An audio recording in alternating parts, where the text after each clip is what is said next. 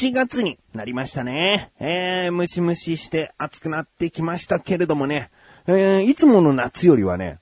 ある分野においては僕はとても気分がいい。気分がいいじゃないな。えー、嬉しい。うん。あのー、横浜 DNA ベイスターズがですね、今の順位がですね、3位ということなんですよね。えー、大体こういうお話をするとね、収録している日と更新日が違うので、順位は今の時点ではないですっていう言い方をすると思うんだけど、今回はね、多分この今収録している時点でも更新されてしばらくしても3位じゃないかな。うーん、なぜかというとね、この、1位、1位は今広島東洋カープがね、もうぶっちぎりの1位なんですよ。ここがもう数日で変わることは絶対ない。で、その次の2位が巨人。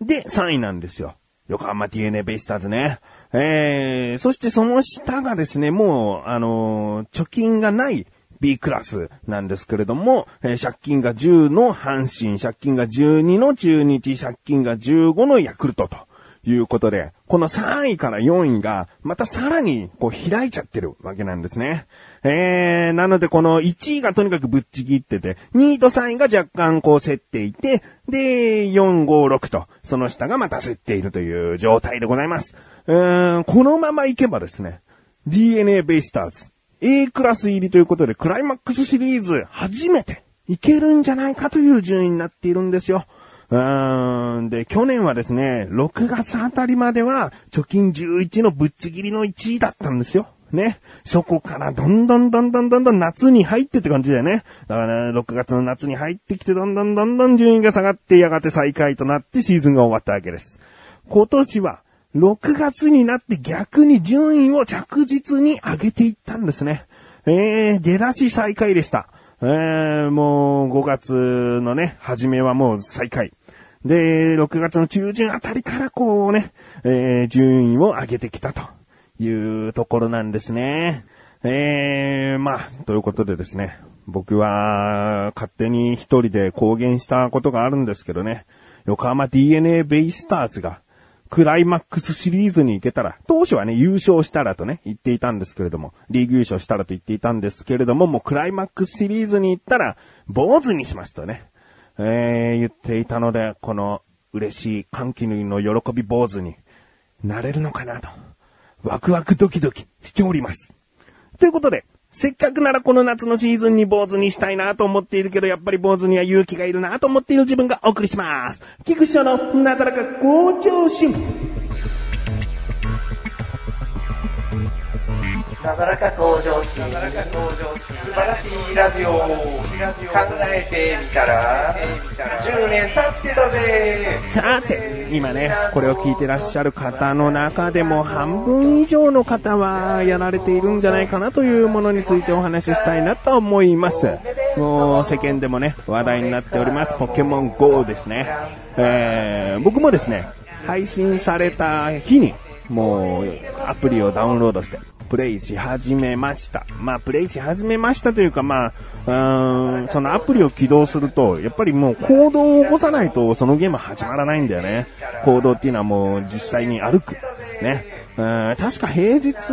か、まあ僕は仕事だったので、え、お昼、お昼にダウンロードして、そのままじゃあちょっとどっか行こうってことにはなれなくてですね、とりあえずその職場からもう何も動けず、うん、ぼーっとその地図らしき画面を眺めて、ここのボタンはなんだ、あのボタンはなんだっていうことをやるだけだったんですけれども、うん、で、僕職場に行くのに大体車で通っているので、車だとまた操作をね、してはいけませんから、うん、うまくこう遊べないんですよね。で、家に帰ってきても、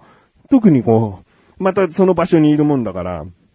あんまりやることがないっていうか、うん、要はポケスポットっていうね、公園とか、うん、何かのこう、オブジェみたいなものとか、そういう場所が、えー、全国的にポケスポットとなってるわけなんだけど、そこに行って、えー、アイテムを手に入れたりとか、偶然こう、ブーって振動が、えー、スマホの振動が来たら、え近くにモンスターがいる、ゲットしなきゃっつってね、操作をすることになると思うんだけど、まあこの車通勤してる僕からするとですね、うーん、全然はかどらない。えー今現在のレベルがですね、11。もう少しで12になる11で、えー捕まえたモンスターが51匹。見つけたモンスターは55匹。ね、4匹逃げられている状況でございますけれどもね。うーん、まあ、あの、種類ですね。種類が51種類なので、捕まえた数は、まあ、もっと倍の倍の倍の、えー相当な数は捕まえてると思うんですけれども、まだまだね、もう、レベル30の方とか、もっとそれ以上の方とか、やり込んでる人はいるのかもしれない。だから僕にとってこのポケモン GO は絶対に一番になってやるんだ、みたいな。まあ、全国は無理にしても地域で一番になってやるんだとか、まあ、それぐらいの目標ですら持てない。感じのプレイですね。えー僕のやり方っていうか、楽しみ方はとにかく、こう、偶然でもいいから、えーレアなモンスターをゲットできたりとかして、で、いずれは、こう、コンプリート近くまでは行きたいなと。絶対にこれはこの場所じゃないと手に入んないんだよっていうモンスターに関しては諦めるけれども、まあ自分の力でどうにかなるっていうモンスターに関しては全部集めて、こう、その、なんだろう、その達成感を楽しみたいなという感じですね。うん。で、我が家はですね、あと、神さんがスマホを持っているんですけれども、僕がダウンロードした当日、うんパパもやってるんだってなって、うーんって言われて。で、次の日になって、神さんはあのー初めて言いますね。神さんがよく愚痴ってましたけれども、うちの神さん働いてるんですね。えーだからたまにこう、夜息子と僕だけでご飯を食べるみたいな話をしてるときに、私、夜いない人になってないみたいな、なんか神さんから、いや苦情が来てたんだけど、今このタイミングで言えた。ね。えーわざわざ、えーあの、皆さんにお伝えしておきたいことがあって、うちの神さんは働いているんですっていうことをね、なんかこう、改めて言うのもおかしいなと思ってタイミングをこう探っていたんだけど、今だった。えーうちの神さん働いている。で、夜いないってなると、また水商売みたいな仕事っていう誤解もされちゃうんじゃないってなるから、えーそういう仕事じゃない、えー比較的夜の時間帯働いてるっていうことをですね、今、このなだらか向上心を聞いている方に、えー情報として一つ、えー入れといてほしいなと思います。えー、神さんが働いています。で、帰ってきてですね、パパのポケモン見して、みたいなこと言われて。で、こう、こんな感じだよ、つってね。まあ、全然やれてないよ。やれてないんだけど、まあ、こんな感じだよ、つって。で、神さんが、ふーん、そうなんだ、みたいな。で、この中にレアなやついる？って言って、で神さんのスマホ見たら、なんか僕よりもモンスターをかなりゲットしていて、で、まあ、お世辞にもこれかなりレアだよっていうモンスターいなかったんだけども、まあ、僕と比べたら1.5倍ぐらいモンスター捕まえてて、で、モンスターボール、アイテムも、うん僕の3倍ぐらい持ってて、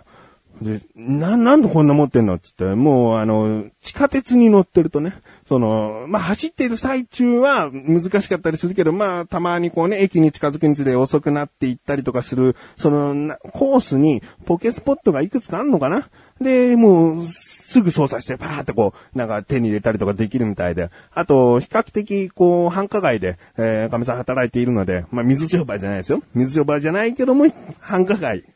えたところで働いているので、栄区じゃないですよ。栄えたところで働いているんですけれども、そこはもう、ポケスポットとかいっぱいあって、あと、そういう場所にこそまたモンスターもよく出やすいっぽいんだよね。人が集まるところには。うん、だから、なんか僕よりも手に入れているものが、とにかく多かった。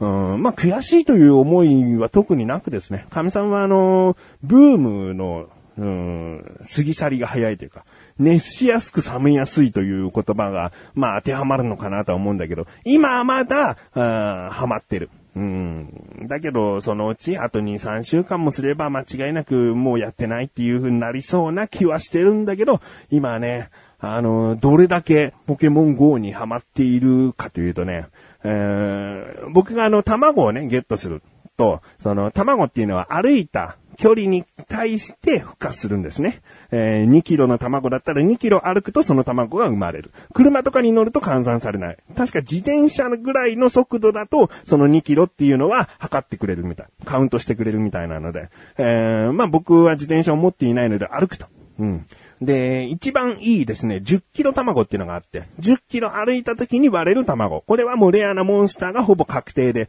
えー出てくる卵なのね。だから、ああ、あと2キロ歩くとこの10キロ卵が割れる、孵化するって思うと、もう仕事終わって帰ってきて、夜子供も寝静まった頃に、ああ、歩こうと思って、うん、これを孵化させようと思って。で、外に出て歩いてくるわって言うと、神さんが、あじゃあ待て、待って待って、つって、あたちのスマホも持ってってみたいな。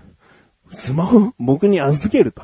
ね。これもう、不倫疑惑とかがね、お互いある、うん、夫婦だったらありえないでしょ？スマホをもう僕に預けるわけよ。だから、ある意味、こう、神さんが僕に連絡を取りたいと思った時に、携帯番号を記憶してないと僕と連絡取れなくなるような、もう状態。スマホを僕にとにかく預けちゃって。で、まあもちろんね、ポケモン GO の画面のままね、え家を出て。で、一緒にこう、二つのスマホを両手に持ってですね、歩き続けるわけですよ。で、あ、ちょっとブーってなったと思って、僕の方のスマホでモンスターゲットして、しようとすると、大体同じタイミングで同じモンスターが出るような仕組みになってて、坂見さんの方にもブーンってなって、あ、モンスターだっつって、もう一回につき二回ずつ同じ行動を取っていくっていうね。うんポケスポットに着いたら、あ、ここで押して、ぐるぐるってやって、アイテム手に入れる。はい、神さんのスマホでもアイテム手に入れるってやってですね。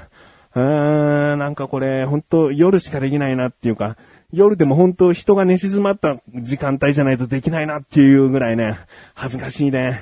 えー、この恥ずかしいっていうのをどうにかならないかなっていうのはあるね。なんかポケモン GO をやっている人はもう、もうすぐバレちゃう方がむしろ気が楽かもしれないな。なんかこうごまかそうとするね。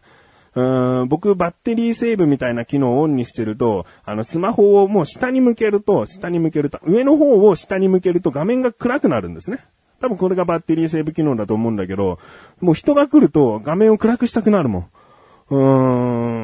でも本当にこんな真っ暗な道のね、公園の入り口にね、若者が一人だけいると絶対ポケモン GO やってるなってのはわかるんでね。だけどお互い様だよね。僕もこんなところにスマホ2台も持って、うん、歩いてるんだから絶対ポケモン GO やってる人なんだって思われるかもしれない。しかもガチ勢と思われてるかもしれないね。サブ機使ってまでやってるよって思われてるかもしれないけど。うん、でもまあ、声かけたいわけでもないし、かけられたいわけでもないんだけど、その、おどおどする感じというか、うん、ポケモン GO をやってる人に対してはポケモン GO をやってるんだって思われてもいいかなって思うから、あの人やってるんだっていうのがね、なんか、もう分かっちゃってもいいような気がすんだよな。だからせっかく地図の機能があるから、はるかにこうデータ量とかすごくなるかもしれないけど、ポケモン GO で動いてる人をある程度、こう、その画面内に表示してくれると、あ、今人いるからちょっと寄りたくないなって思う人は寄らない行動もできるし、まあいいや、全然行っちゃおうと思って。で、そこでばったり人は会うと、向こうも僕の、えーその人間コマンドみたいのでわかるから、あの、ポケモン GO やってる人同士なんだっつって、多分軽く会釈ぐらいはね、するようになると思うんだよね。うーん、そうなるとどうかな。なんかでも変なことに使われちゃうか、ストーカーみたいなことになっちゃうか。あ、今可愛い女の子がポケモン GO やってた、みたいな。このアイコンずっと追っかけていこう、みたいなやつがいるか。そうだな。うーん、そういうことを考えると、今の機能はいらないなと思います。まあ、あの、僕はですね、ポケモン GO、もうしばらく、うん、もうしばらくって言い方も失礼かな。失礼とかじゃないよね。うん、でももう飽きるまではね、やっていきたいなと思います。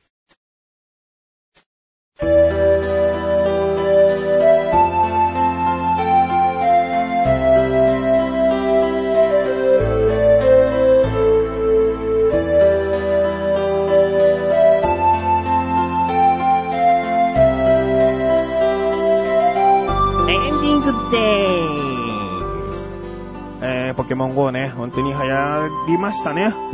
なんか日本では流行らないと思うという意見もですね、あの、いろいろなところで聞きましたけれども、この状態はもう流行っているということでね、流行ったという言い方もしてもいいと思うんですけどね。